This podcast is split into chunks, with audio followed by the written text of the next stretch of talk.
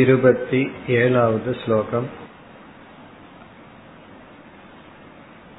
புத்யவசின்னகூடஸ்தஹ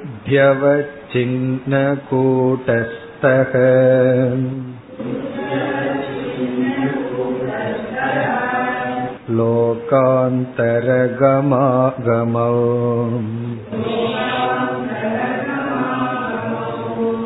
கர்த்தும் சக்யோ கடாகாஷக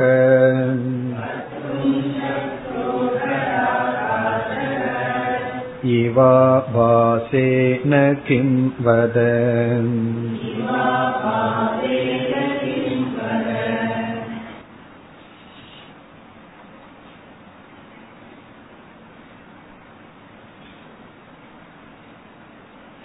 இப்பொழுது ஆரம்பிக்கின்ற இருபத்தி ஏழாவது ஸ்லோகத்திலிருந்து அறுபத்தி எட்டாவது ஸ்லோகம் வரை வித்யாரண்யர் நான்கு கருத்துக்களை கூறுகின்றார். இருபத்தி ஆறாவது ஸ்லோகம் வரை ஒரு விசாரம் நடைபெற்று முடிந்தது. அதில் இரண்டு முக்கிய கருத்துக்கள் நடைபெற்று முடிந்தன.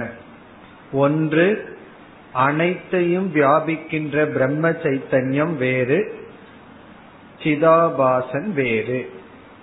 இரண்டாவது கருத்து, நம்முடைய மனதிற்கு ஆதாரமாக இருக்கின்ற கூட்டஸ்த சைத்தன்யம் வேறு, சிதாபாசன் வேறு. இவ்விதம் சிதாபாசன் என்ற ஒரு தத்துவத்தை பிரம்ம சைத்தன்யத்திடமிருந்தும் கூட்டஸ்த சைத்தன்யத்திடமிருந்தும் வேறுபடுத்தி விளக்கினார். இனிமேல் ஜீவனை விளக்குகின்ற ஜீவன் என்றால் என்ன, கக ஜீவக யார் ஜீவன் என்ற கேள்விக்கு நாம் பல கோணங்களில் பதில் கூறலாம்.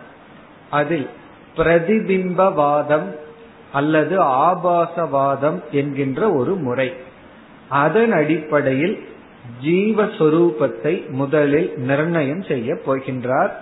அது இருபத்தி ஏழாவது ஸ்லோகத்தில் ஆரம்பித்து நாற்பத்தி ஓராவது ஸ்லோகம் வரை ஜீவஸ்வரூப நிர்ணயம் ஆபாசவாதப்படி. பிறகு மகா வாக்கிய நிர்ணயம் செய்வார் இரண்டாவதாக. மூன்றாவதாக இதன் அடிப்படையில் சம்சாரம் என்ன என்று நிரூபிப்பார். இறுதியாக இவைகளுக்கெல்லாம் பிரமாணத்தை கொடுப்பார். இதெல்லாம் கொடுத்து முடித்துட்டு பிறகு முடிவுரையாக இந்த அத்தியாயத்தை நிறைவு செய்ய இருக்கின்றார். ஆகவே நாம் இப்பொழுது பார்க்க போவது ஆபாசவாதத்தின்படி ஜீவ நிர்ணயம், மகா வாக்கிய நிர்ணயம் போன்ற கருத்துக்கள். இதில் நாம் ஏற்கனவே பார்த்த கருத்தை ஞாபகப்படுத்திக் கொண்டு தொடர வேண்டும். ஆபாசவாதம் என்றால் என்ன என்ற கேள்வி வரும் பொழுது, ஜீவன் என்ற சொல்லுக்குள் கூட்டஸ்த சைத்தன்யம் என்கின்ற ஒரு தத்துவம், இரண்டாவது தத்துவம் மனம் என்கின்ற உபாதி, மூன்றாவது தத்துவம் மனதில் பிரதிபிம்பிக்கின்ற சிதாபாசன். இந்த மூன்று தத்துவத்தை பேசுவது ஆபாசவாதம் அல்லது பிரதிபிம்பவாதம். இப்ப ஜீவங்கிற சொல்லுக்குள்ள இந்த மூணு ஃபேக்டர் இருக்கணும். ஒன்று கூட்டஸ்தன், அந்த கூட்டஸ்தன் இல்லாமல் எதுவும் நடக்காது. இரண்டாவது உபாதி என்று சொல்லப்படுகின்ற மனம், சூக்ஷ்ம சரீரம். மூன்றாவது சூக்ஷ்ம சரீரத்தில் பிரதிபிம்பிக்கின்ற சிதாபாசன். இந்த மூன்று தத்துவமும் சேர்ந்தது ஜீவன் என்ற சொல். ஆகவே ஜீவக இஸ் ஈக்வல் டு கூட்டஸ்தன், சிதாபாசன் பிளஸ் அந்த கரணம்.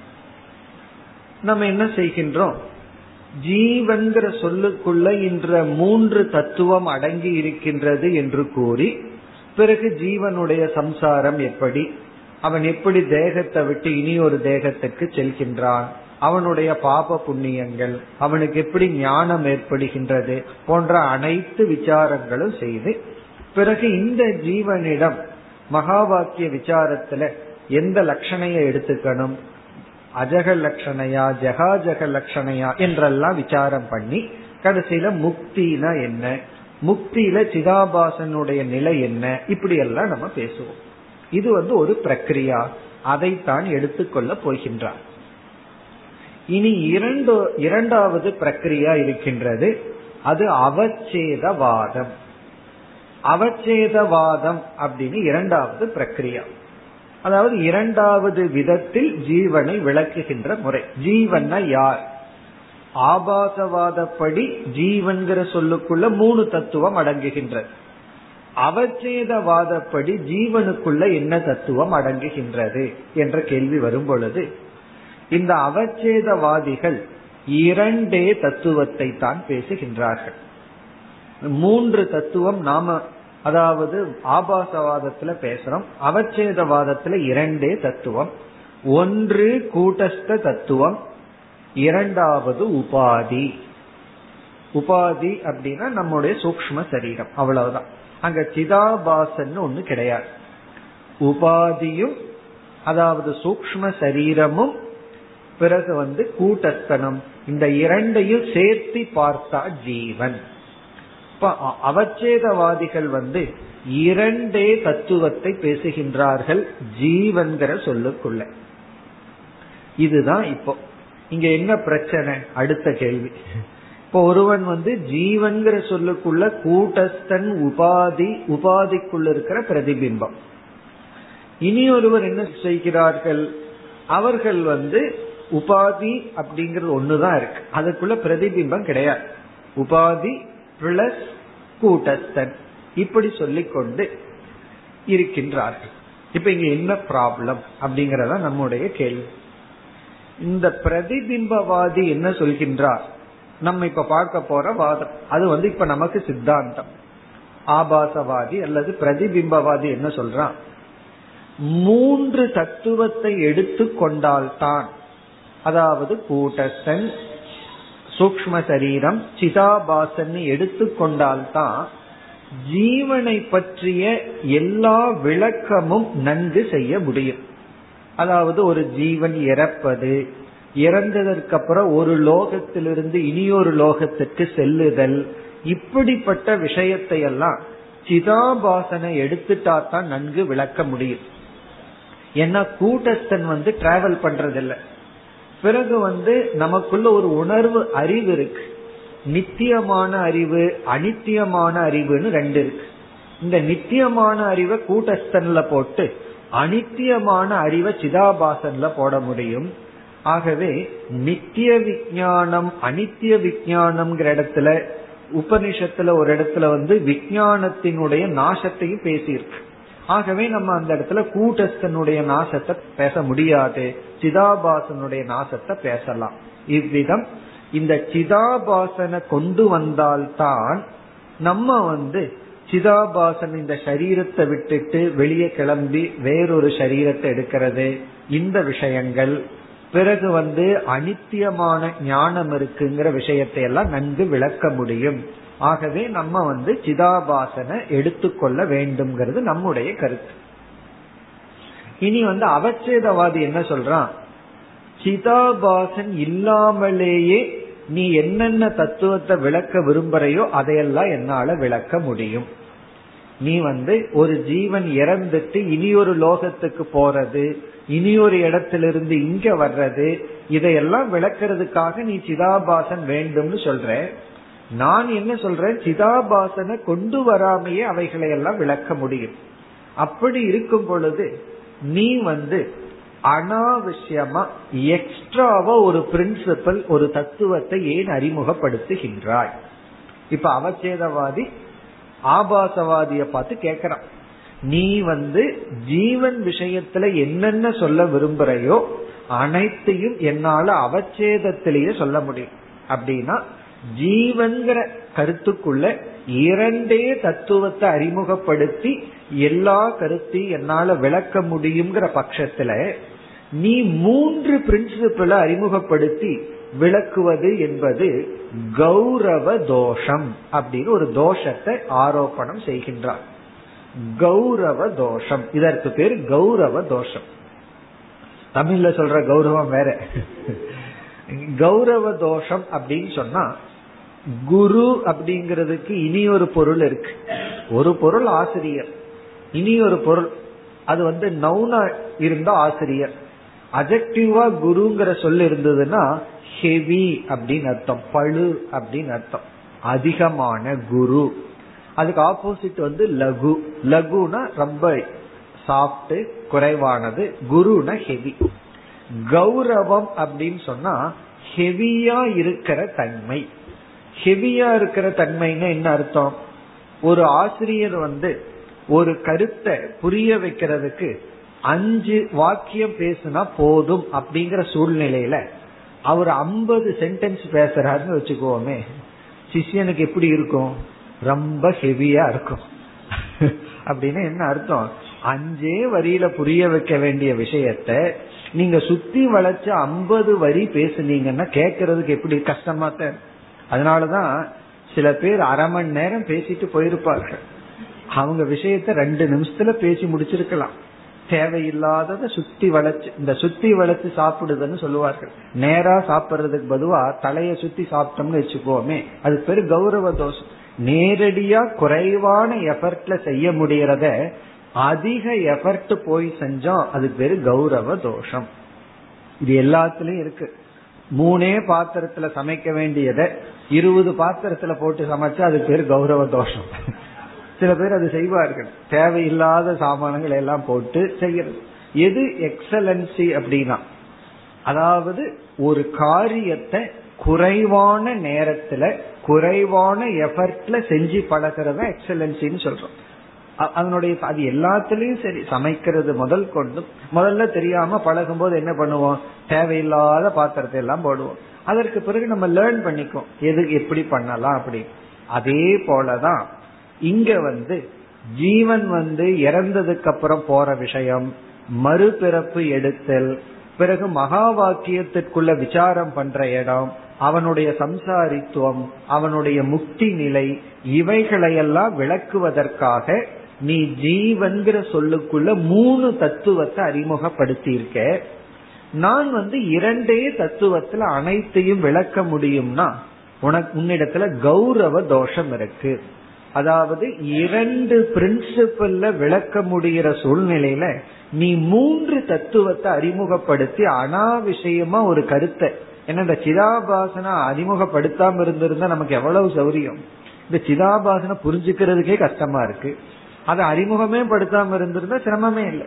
இத கடைசியில அறிமுகப்படுத்தி நீ கடைசியா என்ன புரிஞ்சுக்கணுமோ அதை நான் அதை அறிமுகப்படுத்தாமையே புரிய வைக்க முடியுமேன்னு பூர்வபக்ஷி சொல்றான், அவச்சேதவாதி சொல்றான். கடைசியா நான் பிரம்மன்னு புரிஞ்சுக்கணும், அதை இறுதி. அதை இறுதியா நான் பிரம்மன்னு புரிஞ்சுக்கிறதுக்கு எவ்வளவு சுலபமா புரிய வைக்க முடியுமோ அவ்வளவு சுலபமா புரிய வைக்கிறத விட்டுட்டு ஏன் கஷ்டப்படுத்தி புரிய வைக்கணும்? ஆகவே இப்ப இந்த ஸ்லோகத்தில் இருபத்தி ஏழாவது ஸ்லோகத்துல என்ன அப்செக்ஷன் என்றால், அவச்சேதவாதி சிதாபாசன் அவசியம் இல்லை என்று கூறுகின்றார். அதுதான் இந்த ஸ்லோகத்தினுடைய சாராம்சம். சிதாபாசன் அவசியம் இல்லை. சிதாபாசன் என்ற தத்துவத்தை அறிமுகப்படுத்தாமலேயே என்னால் நீ என்னென்ன கருத்தையெல்லாம் வேதாந்த சாஸ்திரத்துல விளக்க விரும்புறையோ அனைத்தையும் விளக்க முடியும். இதுதான் இங்க பூர்வபக்ஷி. பூர்வபக்ஷம்னா இங்க அவச்சேதவாதி பூர்வபக்ஷி ஆயிடுறான். இங்க அவச்சேதவாதி என்ன சொல்கின்றான்?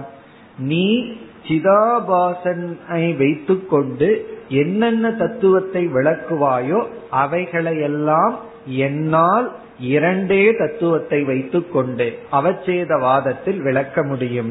அப்படி இருக்கும் பொழுது ஆபாசத்தை ஏன் நீ அதிகமாக பேசுகின்றாய்?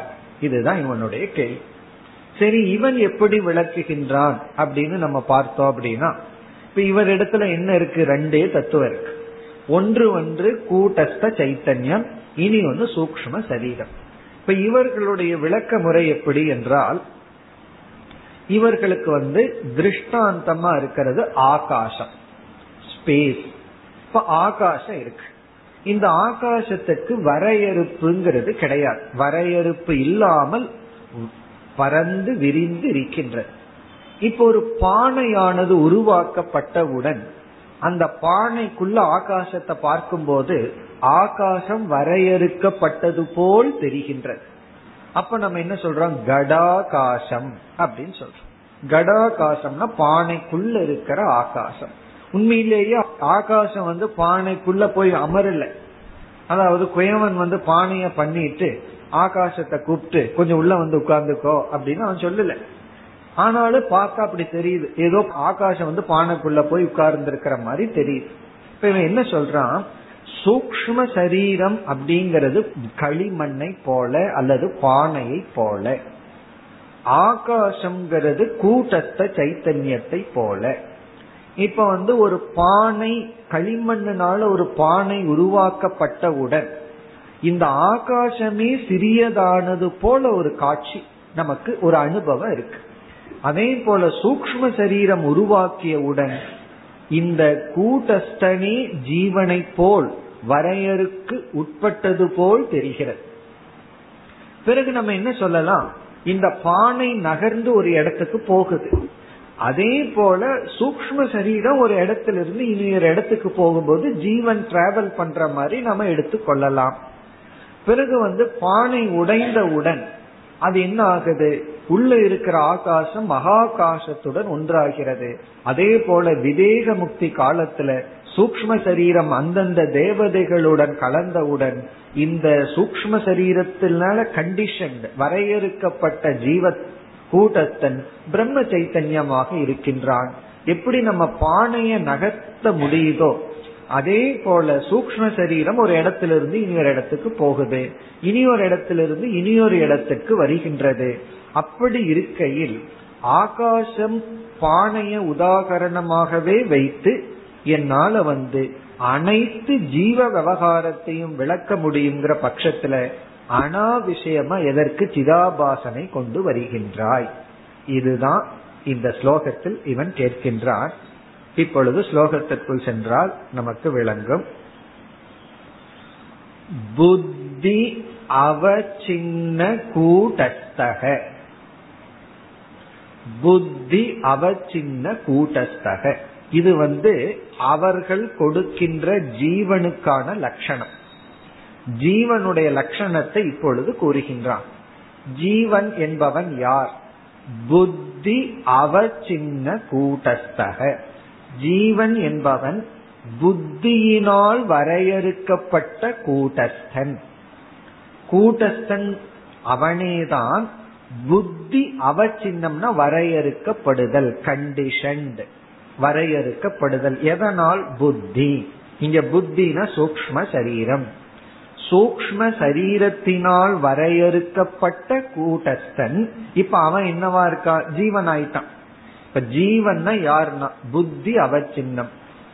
அதாவது புத்தி என்கின்ற உபாதி, சூக்ஷ்ம சரீரம் என்கின்ற உபாதியினால் வரையறுக்கப்பட்ட, வரையறுக்கப்பட்டது போல் தெரிகின்ற வரையறுக்கப்பட்ட கூட்டஸ்தன் ஜீவன். அவன் வந்து லோகாந்தர கம ஆகமௌ, அதாவது அப்படிப்பட்ட ஜீவன். இப்ப முதல் வரி வந்து கூட்டஸ்தனை பத்தி பேசல. கூட்டஸ்தன் புத்தியில வரையறுக்கப்பட்டு விட்டான், அவன் ஜீவன். இப்ப அவன் லோகாந்தரம், ஒரு லோகத்திலிருந்து இனியொரு லோகத்திற்கு, லோகாந்தர கம ஆகமௌ. கமம் அப்படின்னா போகிறது, ஆகமம்னா வருதல், போன்றவைகள். இந்த ஜீவன் ஒரு லோகத்திலிருந்து இனியொரு லோகத்திற்கு செல்லுதல், அந்த லோகத்திலிருந்து மீண்டும் திரும்பி வருதல் போன்ற ஜீவ சம்பந்தமான தத்துவங்கள் கர்த்தும் சக்யக, அப்படிப்பட்ட தத்துவங்களை கர்த்தும் செய்வதற்கு சக்யக முடியும். ஜீவன் வந்து ஒரு லோகத்திலிருந்து இனியொரு லோகத்திற்கு செல்லுதல் வருதல் போன்ற தத்துவங்களை கர்த்தும் செய்வதற்கு சக்யக முடியும். எப்படி முடியும்னா அவச்சேதவாதத்திலேயே இவைகளையெல்லாம் விளக்குவதற்கு முடியும். எதை போல? கடாகாசக இவ, பானையில் உள்ள ஆகாசத்தை போல, கடாகாசத்தை போல. ஏன்னா கடாகாசம் வந்து ஒரு இடத்துல இருந்து இனி ஒரு இடத்துக்கு போலாம். பானையை எடுத்துட்டு போகும்போது பானைக்குள்ள இருக்கிற ஆகாசமும் டிராவல் பண்ற மாதிரிதான் எடுத்துக்கணும். ஆகவே எப்படி பானை ஒரு இடத்துல இருந்து இனி ஒரு இடத்துக்கு எடுத்துட்டு போறோம், அங்கிருந்து இங்க கொண்டு வர்றோம். இந்த டிராவல் எல்லாம் எப்படி கடாகாசம் உதாரணத்திலேயே விளக்க முடியுதோ அதுபோல ஒரு ஜீவன் சூக்ஷ்ம சரீரத்தினால் அவச்சேதம் செய்யப்பட்டிருப்பவன், அவன் உண்மையிலேயே கூட்டஸ்தந்தான், இருந்தாலும் சூக்ஷ்ம சரீரத்தில் அவச்சேதம் செய்யப்பட்ட காரணத்தினால் ஜீவனா இருக்கான். அவன் லோகத்துக்குள்ள போறது வர்றதையெல்லாம் விளக்க முடியும். அப்படி இருக்கையில் ஆபாசேன கிம் வத, ஆபாசேன ஆபாசத்தை அறிமுகப்படுத்துவதனால், சிதாபாசத்தை அறிமுகப்படுத்துவதனால் கிம் வத. இந்த இடத்துல நம்ம சில வார்த்தைகளை சேர்த்து பூர்த்தி செய்யணும். கிம் பிரயோஜனம் அஸ்தி, என்ன எக்ஸ்ட்ரா பெனிஃபிட் இருக்கின்றது என்று வத, ஆபாசவாதியான நீ என்னிடம் சொல்வாயாக, நீ சொல்லு அப்படின்னு கேக்குறான். ஆபாசவாதியிடம் அவச்சேதவாதி கேக்குறான், நீ சொல், வதன நீ என்னிடத்துல சொல், என்ன சொல்லு, ஆபாசத்தினால நீ எக்ஸ்ட்ரா பெனிஃபிட் என்ன அடைஞ்சற, நீ சிதாபாசனை அறிமுகப்படுத்தி புதுசா அதனால என்ன சாதிக்க போகின்றாய், என்ன விளங்காத கருத்தை விளக்க போற, ஏன்னா எல்லாமே நான் வந்து இரண்டே பிரின்சிபிள்ல விளக்கி விடுவேனே, அதனால கிம் வத. கிம் வதனா ஆபாசேன கிம், ஆபாசத்தினால என்ன, கேள்வி பதில் பேசுற மாதிரி இருக்கு, பேசுற மாதிரி எழுதுற. ஆபாசத்தினால என்ன அப்படின்னா என்ன அர்த்தம், ஆபாசத்தினால நீ என்ன புதிய பயனை அடைந்து விட போகின்றாய், வத நீ எனக்கு சொல்வாயாக. அப்ப இந்த ஸ்லோகத்துல வந்து சுருக்கமா சொன்னா, அதனாலதான் இந்த விளக்க ஆசிரியர்கள் ரொம்ப சுருக்கமா எழுதுவார்கள். ஒரே ஒரு வரியில தான் இதற்கு ஒரு விளக்க ஆசிரியர் இன்ட்ரோடக்ஷன் கொடுக்கிறார். சிதாபாசம் ஆக்ஷிபதி, அவ்வளவுதான், சிதாபாசத்தை ஆக்ஷேபணம் செய்கின்றார், அவ்வளவுதான் இதற்கு இன்ட்ரோடக்ஷன். மீதி என்ன நம்ம புரிஞ்சுக்கணும். அவர் விளக்கம் எழுதுறாரா சூத்திரம் எழுதுறாரா, சூத்திரம் எழுதுறது போல விளக்கம் எழுதுறார். சிதாபாசம் ஆக்ஷிபதி, அவ்வளவுதான், சிதாபாசத்தை ஆக்ஷேபனை செய்கின்றான் பூர்வபக்ஷி. அவச்சேதவாதி வந்து சிதாபாசனை ஆக்ஷேபனை செய்கின்றான். அதுல இருந்து நம்ம என்ன புரிஞ்சுக்கணும், இவ்வளவு புரிஞ்சுக்கணும். சிதாபாசனை ஏன் ஆக்ஷேபனை பண்றான், நீ சிதாபாசனை அறிமுகப்படுத்துறது எத்தனையோ பயனுக்காக, அந்த பயனை எல்லாம் நான் சிதாபாசன் இல்லாமலேயே காட்டி கொடுத்துறேனே, பிறகு எதுக்கு நீ சிதாபாசன் அறிமுகப்படுத்தி மூணு தத்துவத்தை மனசுக்குள்ள புகுத்தி சில கான்செப்ட புரிய வைக்க விரும்புற, நான் ரெண்டே தத்துவத்தை உள்ள அறிமுகப்படுத்தி அதே கான்செப்ட புரிய வைக்க விரும்புற, பிறகு எதற்கு மூன்று தத்துவம். அதனாலதான் ஒரு ஆசிரியர் வந்து என்ன பேசணும் எவ்வளவு பேசணுங்கிறத விட எதை பேசக்கூடாது எவ்வளவு பேசக்கூடாதுன்னு முதல்ல தெரிஞ்சுக்கணும். அப்போ ஒரு ஸ்பீக்கர் வந்து எதை ஸ்பீக் பண்ணணுங்கிறதுக்கு முன்னாடி எதை ஸ்பீக் பண்ண கூடாதுன்னு தெரிஞ்சுக்கணும், எதை அறிமுகப்படுத்துறதுக்கு முன்னாடி எதெல்லாம் அறிமுகப்படுத்த கூடாது. ஒரு டாபிக் ஆரம்பிக்கும் போது எதை அறிமுகப்படுத்தணும் எதை அறிமுகப்படுத்த கூடாது. இப்ப மாணவர்களுடைய மனதுல லாகவமா உபதேசம் பண்ணணும், குறைவான பிரின்சிபிள் அறிமுகப்படுத்தி புரிய வைக்கணும். இங்க அறிமுகப்படுத்துற பிரின்சிபிள் எக்கச்சக்கமா இருந்ததுன்னு வச்சுக்கோமே, பிறகு என்ன ஆகும்னா புரியாது. அதே போல கொட்டேஷன்ஸ் அப்படித்தான், சும்மா நமக்கு தெரியுது அந்த கொட்டேஷன் இந்த கொட்டேஷன் கொடுத்துட்டு இருந்தோம் அப்படின்னா நல்லா இருக்கும், கேட்கறதுக்கு மனரஞ்சதமா இருக்கும். ஆனால் நம்மளுடைய பர்பஸ் டீச்சிங்கா இருந்ததுன்னா நம்ம எதை அறிமுகப்படுத்தணும் எதை அறிமுகப்படுத்த கூடாது அதை தெரிஞ்சிருக்கணும். இப்ப அவச்சேதவாதி கேட்டிருக்கான், யார பார்த்து, ஆபாசவாதிய பார்த்து. இப்ப நம்ம வந்து ஆபாசவாதி கட்சியில் இருக்கோம், அதை ஞாபகம் வச்சுக்கணும். ஏன்னா வித்யாரண்யர் அந்த பார்ட்டியில் இருக்கார். அவர் வந்து என்ன சொல்ல போறார், இல்ல நான் வந்து சிதாபாசத்தை அறிமுகப்படுத்தினாதான் இந்த மாதிரி கருத்துக்களை எல்லாம் விளக்க முடியும், நீ வெறும் அவச்சேதத்துல சில பிரின்சிபிள உன்னால விளக்க முடியாது என்று சிதாபாசத்தினுடைய தேவையை இனிமேல் கூற போறார். நான் வந்து இது கௌரவ தோஷம் அல்ல, அதாவது வந்து சூத்திரத்தினுடைய லட்சணம் வந்து அல்பாட்சரம், அது வந்து முதல் அல்பாட்சரம் குறைவான சொல்லல விளக்கணும். அடுத்தது அசந்திக்தம், சந்தேகம் இல்லாம விளக்கணும். குறைவா விளக்கறன்னு சொல்லி சந்தேகம் வந்துடக்கூடாது. ஆகவே சில விஷயங்கள் தெளிவாக்க வேண்டும்னா சிதாபாசனை அறிமுகப்படுத்தித்தான் ஆகணும். அப்படி சிதாபாசனை அறிமுகப்படுத்தவில்லை என்றால் சில விஷயத்தை விளக்க முடியாது. அது எப்படி என்று இனிமேல் பதில் சொல்ல போகின்றார். இப்ப முதல் ஸ்லோகம் வந்து ஜீவனை விளக்க வரும் பொழுது சிதாபாசன் அவசியமில்லை என்று பூர்வபக்ஷி கூற, இனி சிதாபாசன் தேவை என்று ஜீவனை விளக்க, ஜீவஸ்வரூபத்தை நிர்ணயிக்க சிதாபாசன் எப்படி தேவைன்னு கூறப் போகின்றார். அடுத்த ஸ்லோகத்திற்கு செல்வோம்.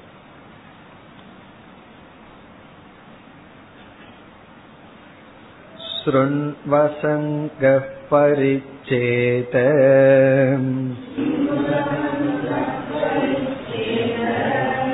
மாத்ரா ஜீவோ பவேன் நஹி.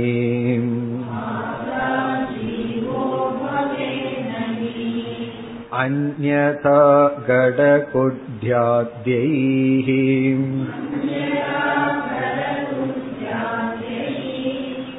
அவசின்னஸ்ய ஜீவதாம்.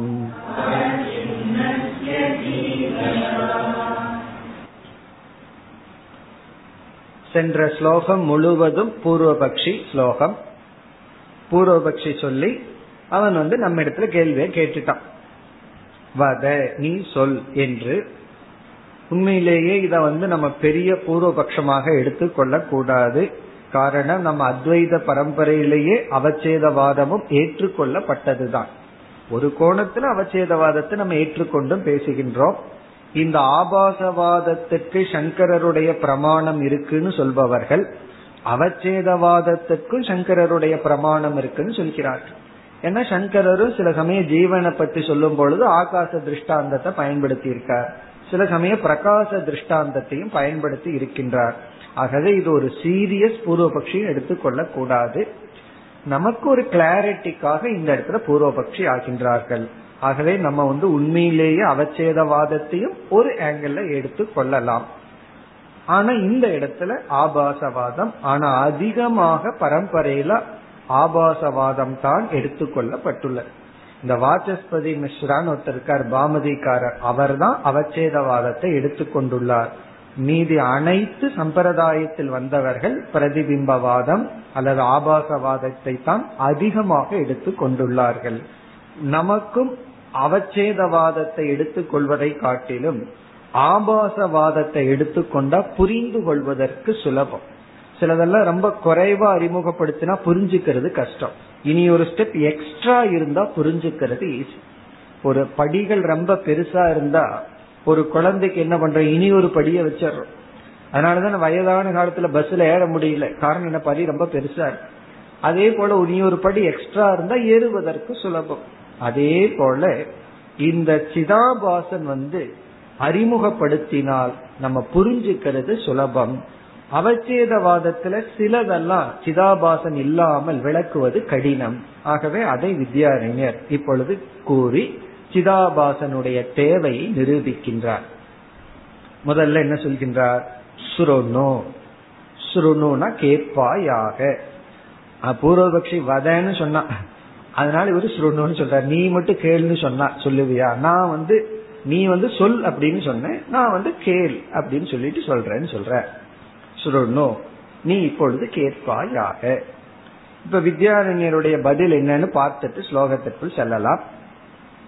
இப்ப வித்யாரண்யர் என்ன சொல்கின்றார், சிதாபாசனை அறிமுகப்படுத்தவில்லை என்றால் வருகின்ற ஒரு மேஜர் ப்ராப்ளம், பெரிய ப்ராப்ளம் என்ன, அதை இங்க சொல்ற. சிதாபாசனை அறிமுகப்படுத்தினாதான் அதை சரிப்படுத்த முடியும். இல்லைன்னா ஒரு பெரிய ப்ராப்ளம் இருக்கு, அதை உன்னால சால்வ் பண்ண முடியாது. அதுக்கு பேர் அதிப்பிரசங்க தோஷம் அப்படின்னு அர்த்தம். அந்த தோஷத்தின் மூலமா பதில் சொல்ற. அவன் ஒரு தோஷத்தை சொல்றான், கௌரவ தோஷம்னா நான் ஒரு தோஷத்தை உன்னிடத்துல சொல்றேன், அதுக்கு பேர் அதிப்பிரசங்க தோஷம் அப்படின்னு. அது என்ன அதிப்பிரசங்க தோஷம் என்றால், இந்த அனாத்மாவை நம்ம பார்த்தோம் அப்படின்னா, அனாத்மாக்கள் ஆத்மான்னு ஒண்ணு இருக்கு, அனாத்மான்னு ஒண்ணு இருக்கு. இந்த உலகத்தில் இருக்கிற அனைத்தையும் ரெண்டா பிரிச்சர்றோம், ஆத்மா அனாத்மான்னு பிரிச்சர்றோம். ஆத்மாவினுடைய சொரூபம் சேதன சொரூபம், அனாத்மாவினுடைய சொரூபம் ஜட சொரூபம். அப்படித்தான் நம்ம வந்து ஃபர்ஸ்ட் பிரிச்சர். ஆகவே இந்த உலகத்துல ரெண்டே தத்துவம், சேதனம் அச்சேதனம் அப்படி இருக்கு. ஆனால் நம்ம அனுபவத்திற்குள்ள அனாத்மாவுக்குள்ளேயே ரெண்டு டிவிஷன் இருக்கு. இரண்டு விதமான அனாத்மாக்களை அனுபவிக்கிறோம். ஆத்மாங்கிறது சேதன சொரூபம் ஒண்ணு, அனாத்மாங்கிறது ஒண்ணு இருக்கு. அந்த அனாத்மாவை ரெண்டா பாக்கிறோம். ஒன்று சேதன அனாத்மா, இனி ஒண்ணு ஜட அனாத்மா. அப்படி ரெண்டா பிரிக்கிறோம். சேதன அனாத்மா, ஜட அனாத்மா. எது சேதன அனாத்மான்னா, நம்ம பிளேட்ல பொருள்களை எல்லாம் போட்டு நம்ம உட்கார்ந்து போக்தா சாப்பிட்றானே, அவன் ஜடமா சேதனமா அப்படின்னு சொன்னா அவன் சேதனம் தான். ஜடமான ஆள் வந்து சாப்பிட. எது ஜடமா இருக்குன்னா பிளேட்ல இருக்கிறது ஜடமா இருக்கு.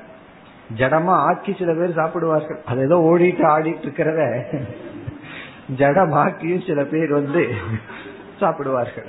ஆகவே வந்து போக்கியம் வந்து ஜடம்ங்கிறதுல சந்தேகம் இல்லை. அது வந்து உயிரோட இருந்ததுன்னு வச்சுக்கோமே, சாப்பிட முடியாது. அது ஓட ஆரம்பிச்சிரு, இவரு துரத்த ஆரம்பிச்சிருவாங்க. ஆகவே அதை ஜடமாக்கி போக்கியம் ஜடம்ங்கிறதுல நமக்கு சந்தேகம் இல்லை. அடுத்த கேள்வி, இந்த போக்தா இருக்கானே அவனும் ஜடமா இருந்தா சாப்பிட முடியாது. ஆகவே இந்த போக்தா வந்து சேதனமானவன். போக்தா சேதனமானவன்.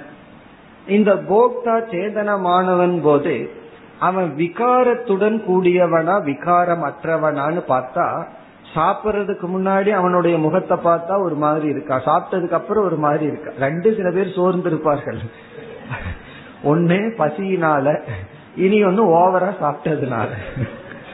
இடையில ஒரு சந்தோஷம், அவ்வளவுதான். இப்ப இந்த போக்தா இருக்கானே அவன் வந்து உணர்வு ரூபமான. பிறகு ஞாதான் ஒருத்தன் இருக்கான், அறிபவன்.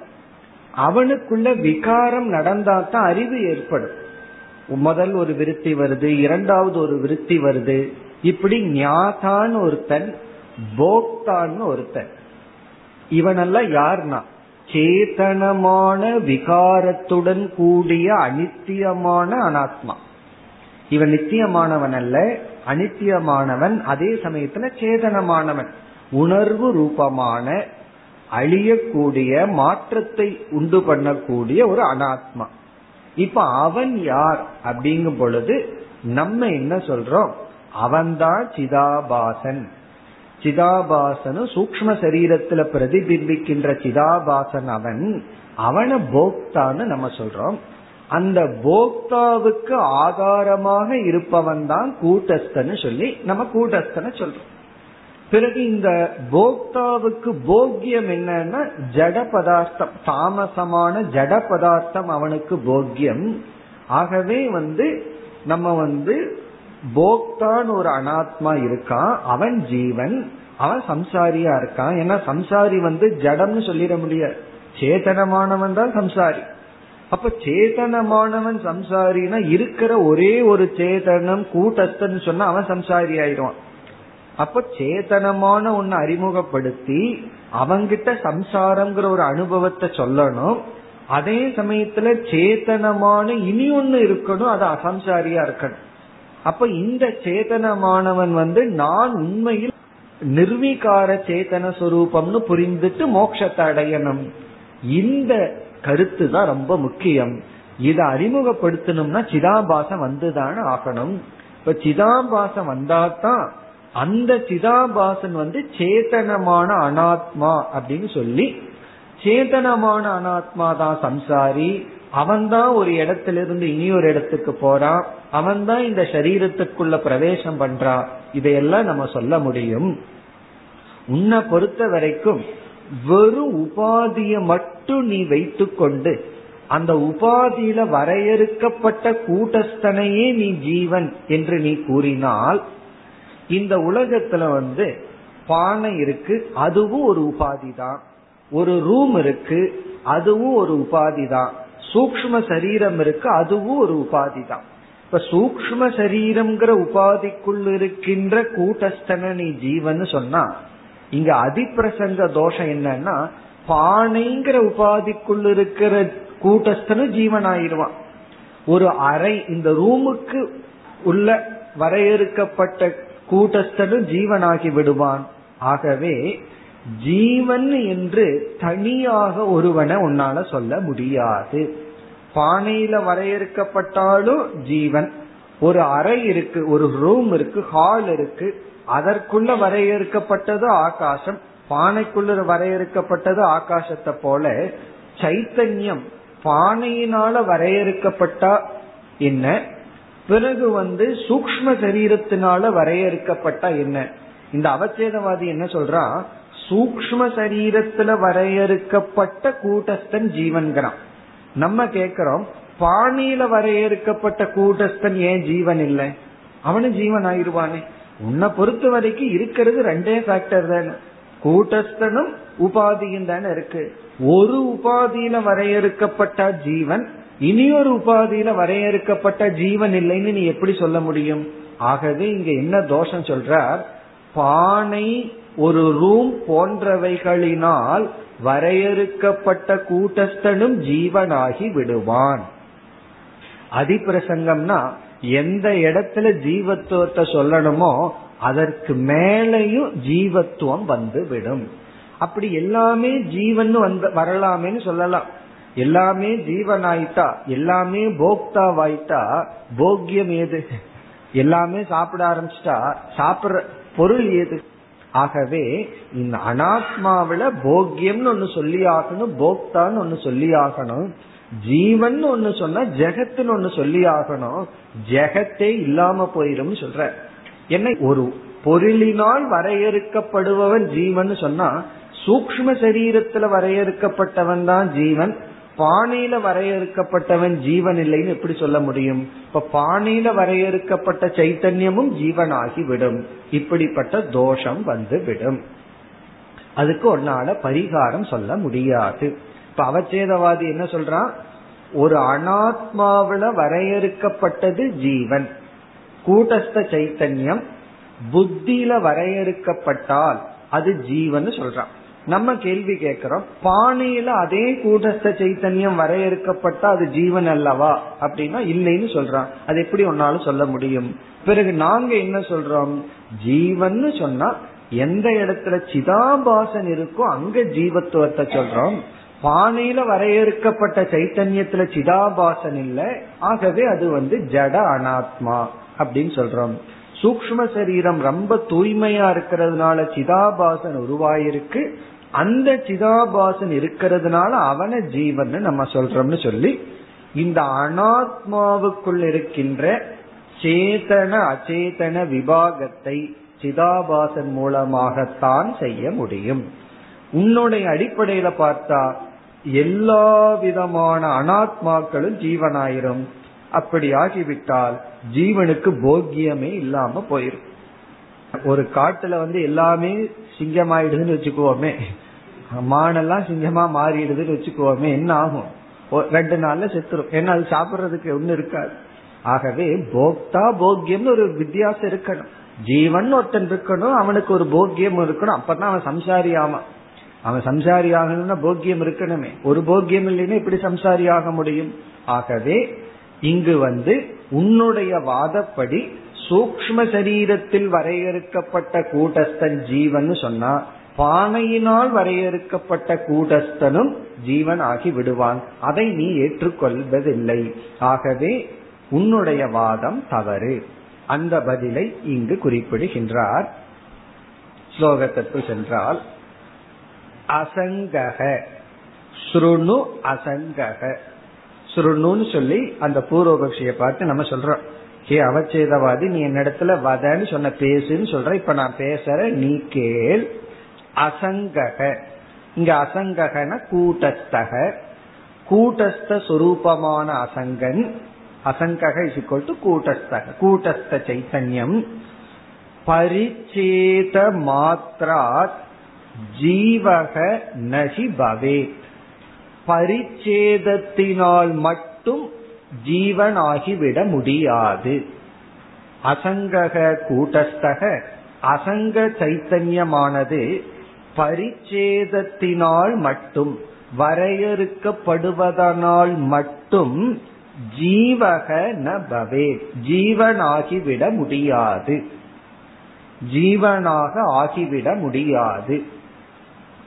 அப்படின்னா நம்ம என்ன சொல்றோம், கூட்டஸ்த சைத்தன்யம் பொருளை வியாபிக்கிறதுனால மட்டும் அந்த பொருள் ஜீவனாக வாகிவிட முடியாது. கூட்டத்தை சைத்தன்யம் எல்லாத்தையும் வியாபிக்குது, எல்லாமே ஜீவனாகல. பிறகு சூக்ஷ்ம சரீரத்தை வியாபிக்கும் பொழுதுதான் அந்த இடத்துல ஜீவத்துவம் உற்பத்தி ஆகுது. சூக்ஷ்ம சரீரத்தை தவிர அந்த கூட்டஸ்தன் டெட் பாடியிலையும் வியாபிக்கின்றது, அனைத்திலையும் வியாபிக்கின்றது. ஜடமான கல் மண்ணிலையும் பாறையிலையும் கூட்டஸ்தன் வியாபிக்கின்றது. அப்படி வியாபிக்கின்றதுன்னு என்ன கண்டிஷன்? அப்படி வியாபிக்கும் பொழுது அவைகள் அனைத்தும் ஜீவனாவதில்லை. பிறகு கூட்டஸ்தன் அனைத்தையும் வியாபித்தாலும் சூக்ஷ்ம சரீரத்துல வியாபிக்கும் பொழுது மட்டும் அந்த இடத்துல ஜீவ தத்துவம் உற்பத்தி ஆகின்றது. காரணம், அந்த சூக்ஷ்ம சரீரத்துல கூடஸ்தனுடைய பிரதிபிம்பம் வருவதனால். இது நம்முடைய சித்தாந்தம். அதத்தான் நம்ம சொல்றோம், வெறும் கூடஸ்த சைத்தன்யம் வியாபிப்பதனால் மட்டும் ஒன்று வந்து ஜீவன்கிற தன்மையை அடைந்து விடாது. பூர்வபக்ஷி சொல்றான், சரி அப்படி அடையட்டுமே, கூடஸ்தன் வந்து வியாபிக்கிறதுனால மட்டுமே, ஒரு கூடஸ்தன் எதையாவது வியாபிச்சா அங்கு ஜீவத்தன்மை வரட்டுமே என்றால் என்ன தோஷம் வரும்? அந்யதா. இரண்டாவது வரியில் அந்யதா. அந்யதான்னா கூடஸ்தன் அனைத்தையும் வியாபிப்பதனால் மட்டுமே ஜீவத்தன்மை வருவதாக எடுத்துக்கொண்டால் கடகுட்யாத்யைஹி, கட கடம்னா பானை, குட்யம் அப்படின்னா ஒரு அறை, ஒரு ரூம், குட்யாத்யைஹி போன்றவைகளினால் பரிச்சின்னஸ்ய கண்டிஷன் போன்றவைகளை வியாபிக்கும் பொழுது, போன்றவைகள் பரிச்சேதம் செய்யும் பொழுது ஜீவதா பவேத், அவைகளும் ஜீவனாக ஆகிவிடும், அவைகளுக்கும் ஜீவத்தன்மை வந்து விடும். அப்ப என்ன ஆகும்னா, ஒரு பானைய உருவாக்கின உடனே அந்த பானை வந்து கூட்டஸ்தனால கண்டிஷன் ஆயிருக்கு. அதாவது கூட்டஸ்தன் அந்த பானையை வியாபிச்சிடறான், உடனே அந்த பானை ஜீவனாயிரும். அதை போய் தூக்கி நம்ம தலையில வச்சுக்க முடியுமா என்ன? காரணம், அது ஒரு ஜீவன், என்ன எதுக்கு நீ தலையில வைக்கிற அப்படின்னு அது கேட்டு, ஆகவே அதுவும் ஜீவன் ஆகிவிடும். அப்ப என்ன ஆகும்னா, இந்த உலகம்னே ஒன்னு இருக்காது, ஜெகத்துனே ஒன்னு இருக்காது, இருக்கிறதெல்லாம் ஜீவன் தான், எல்லாமே ஜீவர்களாகி விடுவார்கள். அப்படி இல்லாத நீ ஏற்றுக்கொள்ள முடியாது. அப்போ அனாத்மா வந்து ஒரே ஒரு அனாத்மா ஆயிரும். என்ன, சேத்தன அனாத்மா மட்டும்தான் இருக்கும், அச்சேதன அனாத்மா இருக்காது. நம்ம அனுபவத்துல சேத்தன அனாத்மாவையும் பார்க்கிறோம், அச்சேதன அனாத்மாவையும் பார்க்கிறோம். அவச்சேதவாதியிடம் நாம் எப்படிப்பட்ட தோஷத்தை கற்பித்தோம், கூறினோம்? அதாவது நீ என்ன சொன்ன, புத்தியில வியாபிக்கின்ற அல்லது புத்தியில வரையறுக்கப்பட்ட கூட்டஸ்தன ஜீவன் சொன்ன.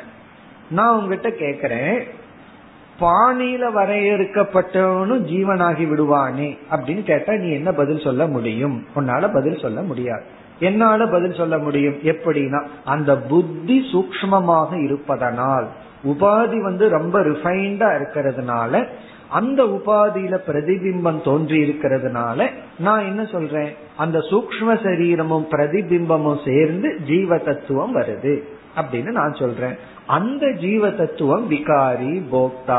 அவன் ஒரு இடத்துல இருந்து இனியொரு இடத்துக்கு போறான், பிறகு இறந்ததற்கு பிறகு வருகின்றான். இதெல்லாம் நடக்கும், இதெல்லாம் என்னால விளக்க முடியும். இப்படி நம்ம பதில் கூறியுள்ளோம். இனி அவன் என்ன பதில் சொல்ல வர்றான்னு பார்ப்போம். இதுக்கு அவன் ஆன்சர் பண்ணணும். இப்படி நம்ம அவன் மீது கேட்ட கேள்விக்கு அவன் பதில் சொல்ல வேண்டும். நம்ம எப்படி பார்க்க போறோம், அவன் அப்படியே பதில் சொல்லி வேற வழி இல்லாம அவனே இதுல விழுக போறான், பிரதிபிம்பவாதத்துல விழுக போறான். அப்படி சில பேர்த்துக்கிட்ட கேள்வி கேட்டே போய் கடைசியில நம்ம பக்கம் அவங்கள சேர்த்திடுவோம். அதே போல ஆக போகின்றது. பூர்வபக்ஷி வந்து இனி பதில் சொல்ல போகின்றான். அப்படி பதில் சொல்ல போகும் பொழுது இறுதியில் அவனை அறியாமல் பிரதிபிம்பவாதத்திற்கு வரப்போகின்றான்.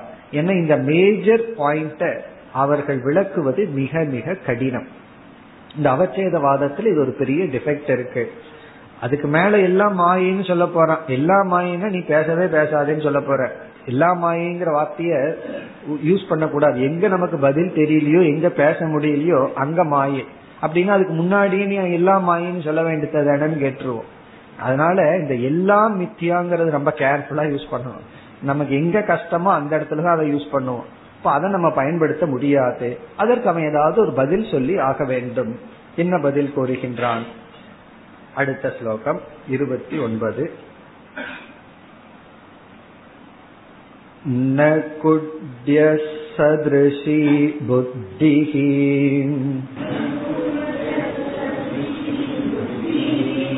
ஸ்வச்சத்வாதிதி சேததாம்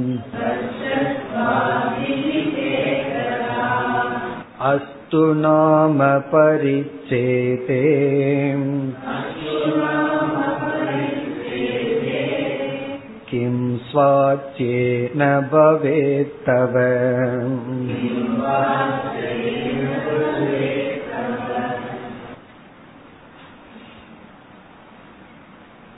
அவச்சேதவாதியினுடைய பதில்.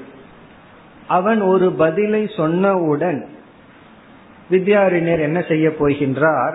இந்த பதிலை சொல்வதற்கு உனக்கு தகுதி இல்லை அப்படின்னு சொல்றார்.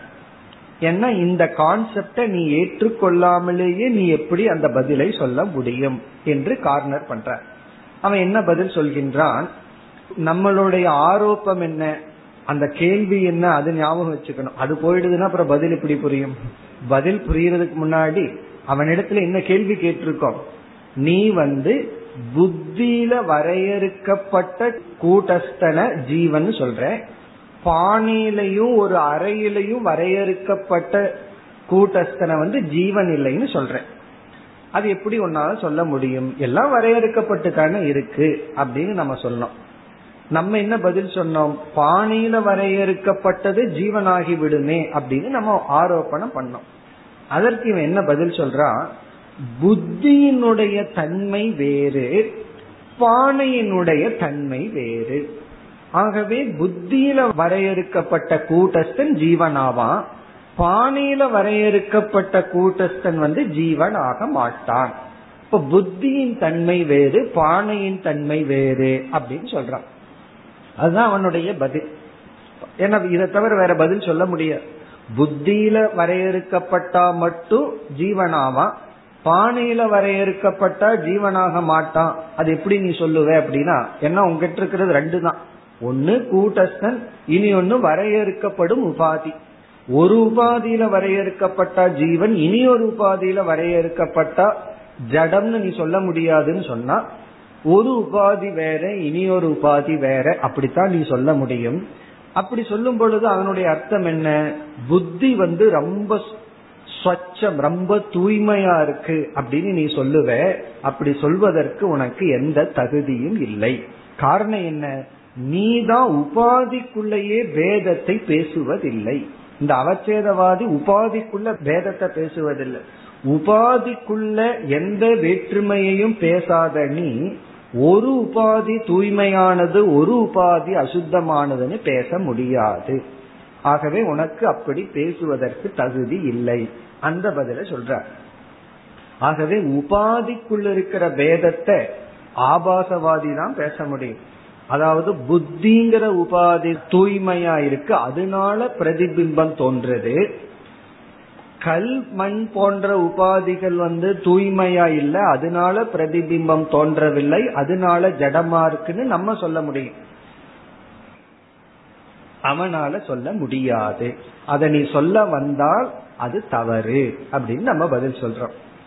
இப்பொழுது முதல் வரி, ந குட்ய சதிருஷி புத்திஹி. இங்க குட்டியம்னா வால், ஒரு ஒரு அறை அல்லது ஒரு சுவர். குட்டியம்னா ஒரு சுவர் அல்லது ஒரு ஹால் சுவர். ந குட்ய சதிருஷி புத்திஹி. குட்டியம் அல்லது பானை, பானை அல்லது ஒரு சுவருக்கு நிகரானது புத்தி அல்ல அப்படின்னு அவன் பதில் சொல்றான். ஒரு நீ என்ன சொன்ன, ஒரு வால் ஒரு சுவற்றில வரையறுக்கப்பட்ட அந்த சுவரும் பானையும் ஜீவனாயிருமேனா, அந்த பானை வேறு, பிறகு வந்து ஒரு சுவர் வேறு, ஒரு அறை வேறு, பிறகு வந்து புத்தி வேறு. காரணம் ஸ்வச்சத்வா, புத்தியானது ஸ்வச்சமாக, ஸ்வச்சம்னா மிக தூய்மையாக இருப்பதனால். புத்தி வந்து சூக்ஷ்மமாக தூய்மையாக இருப்பதனால் என்று நீ சொல்ல முடியாது. இதி சேத் என்று நீ சொன்னால் ததா அப்பொழுது என்ன தவறு வருகின்றது என்றால் அஸ்து நாம பரிச்சேதே, பரிச்சேதத்தில் பரிச்சேதவாதத்தில் அஸ்து நாம அப்படியே நீ சொல்றேன்னு வச்சுக்குவேன் அப்படின்னு வித்யாரண்யர் சொல்ற. அஸ்து நாமன் அவ்விதம் நீ கூறினால் எவ்விதம், புத்திக்கு நிகராக சுவர் இல்லை. காரணம் புத்தியானது ஸ்வச்சமாக தூய்மையாக இருப்பதனால், ஆகவே புத்தியில வரையறுக்கப்பட்ட அங்க ஜீவன் வருவான். வால் வால் சொன்னா ஒரு அறை அல்லது ஒரு சுவர் அல்லது பானை, அதனால வரையறுக்கப்பட்ட கூட்டஸ்தன் ஜீவனாக மாட்டான் என்று நீ கூறினால், அஸ்து நாம அப்படி நீ கூறினால் பரிச்சேதே உன்னுடைய பரிச்சேதவாதத்தில் கிம் ஸ்வாச்சேன தவ பவே, பரிச்சேதவாதத்துல தூய்மையினால உனக்கு என்ன ஆகிவிட போகிறது, அந்த தூய்மையை பற்றி நீ பேச முடியாது. பரிச்சேதவாதத்தில் ஸ்வாஸ்தியேன, ஸ்வாச்சியம் என்றால் தூய்மை, ரொம்ப தூய்மையாக இருப்பதனால் உனக்கு என்ன லாபம் கிடைத்து விடுகிறது. என்ன உன்னை பொறுத்த வரைக்கும் உபாதியில வேதம் கிடையாது, ஒரே ஒரு உபாதியத்தான் நீ பேசுற. நம்ம தான் ரெண்டு விதமான உபாதிய பேசுறோம், தூய்மையான உபாதி அசுத்தமான உபாதி. தூய்மையான உபாதியில பிரதிபிம்பம் வருது, அசுத்தமான உபாதியில பிரதிபிம்பம் வருவதில்லைன்னு நம்ம பேசுறோம். ஆனா நீ வந்து ஒரே ஒரு உபாதிய பேசுற. ஏன்னா ரெண்டு பேசுனா நீ தான் வந்து கௌரவ தோஷம்னு சொல்றியே, உன்னை எக்ஸ்ட்ரா பேசிட்டா கோபம் வந்துடுது உனக்கு. ஆனா நீ வந்து குறைவா பேசி இந்த தத்துவத்தை எல்லாம் உன்னால விளக்க முடியவில்லை. இப்ப தவ பவே கிம் உனக்கு என்ன நடந்துரும். ஆகவே அவச்சேதவாதி வந்து உபாதியினுடைய தூய்மையை பேச முடியாது, உபாதியில வேதத்தை பேச முடியாது. அதற்கு அடுத்த ஸ்லோகத்துல வந்து பதில் சொல்ற, அதனுடைய அர்த்தத்தை பார்ப்போம், ஸ்லோகத்தை பிறகு பார்ப்போம். அதாவது தங்கத்தினாலான ஒரு பாத்திரம், இரும்புனாலான பாத்திரம், நீ தங்கத்தினாலான அதே அளவுடைய பாத்திரத்துல அளந்து போட்டாலும் இரும்பு நாளான பாத்திரத்துல அளந்து போட்டாலும் ஒரே அளவுள்ள பாத்திரத்துல என்ன வித்தியாசம் வந்துடும். நான் தங்க பாத்திரத்துல ஒரு ஒரு கிலோ அரிசி கொடுக்கறேன், இரும்பு பாத்திரத்துல வந்து ரெண்டு கிலோ கொடுக்கறேன்னா நம்ம எந்த பாத்திரத்துல வாங்கிக்குவோம், பாத்திரம் வரப்போறது இல்ல. தங்க பாத்திரத்துல ஒரு கிலோ அரிசி அளந்து கொடுக்கட்டுமா, இரும்பு பாத்திரத்துல ரெண்டு கிலோ அளந்து கொடுக்கட்டுமான்னு சொன்னா நம்ம ரெண்டு கிலோ தான், இரும்பு பாத்திரமே போதும். காரணம் என்ன, நமக்கு கடைசியில வரப்போறது வந்து என்ன, அரிசி தான். நீ இரும்பு பாத்திரத்துல அளந்து கொடுத்தா என்ன, தங்க பாத்திரத்துல அளந்து கொடுத்தா என்ன, பாத்திரத்தை கொடுக்கறதா இருந்தா தங்கத்தை கேட்டுருவோம். அப்படி நம்ம என்ன சொல்றோம், ஒன்ன பொறுத்த வரைக்கும் உபாதியில நீ வந்து எதையும் பேசறது இல்லை, அந்த கண்டிஷன் இந்த உபாதிக்குள்ள இருக்கிற பேதத்தை நீ பேச முடியாது. ஆகவே நாங்க தான் அதை பேச முடியும், உன்னால உபாதியில பேச முடியாததுனால இந்த கேள்விக்கு நீ பதில் சொல்ல முடியாது. இதுதான் வித்யாரண்யருடைய பதில். அடுத்த ஸ்லோகத்துல இந்த உதாரணத்தை சொல்ல போற, தங்க பாத்திரத்துல அளந்தாலும் சாதாரண பாத்திரத்துல அளந்தாலும் கிடைக்கிற அளவு ஒண்ணுதான், அது போலதான் உன்னுடைய வாதம் என்று சொல்ல போகின்றார். பிறகு அதற்கு அடுத்த ஸ்லோகத்துல அவச்சேதவாதி தன்னை அறியாமல் பிரதிபிம்பத்திற்கு வரப்போகின்றான். அடுத்த வகுப்பில் பார்ப்போம். ஓம் பூர்ணமத பூர்ணமிதம் பூர்ணாத் பூர்ணமுதச்யதே பூர்ணஸ்ய பூர்ணமாதாய பூர்ணமேவாவசிஷ்யதே. ஓம் சாந்தி.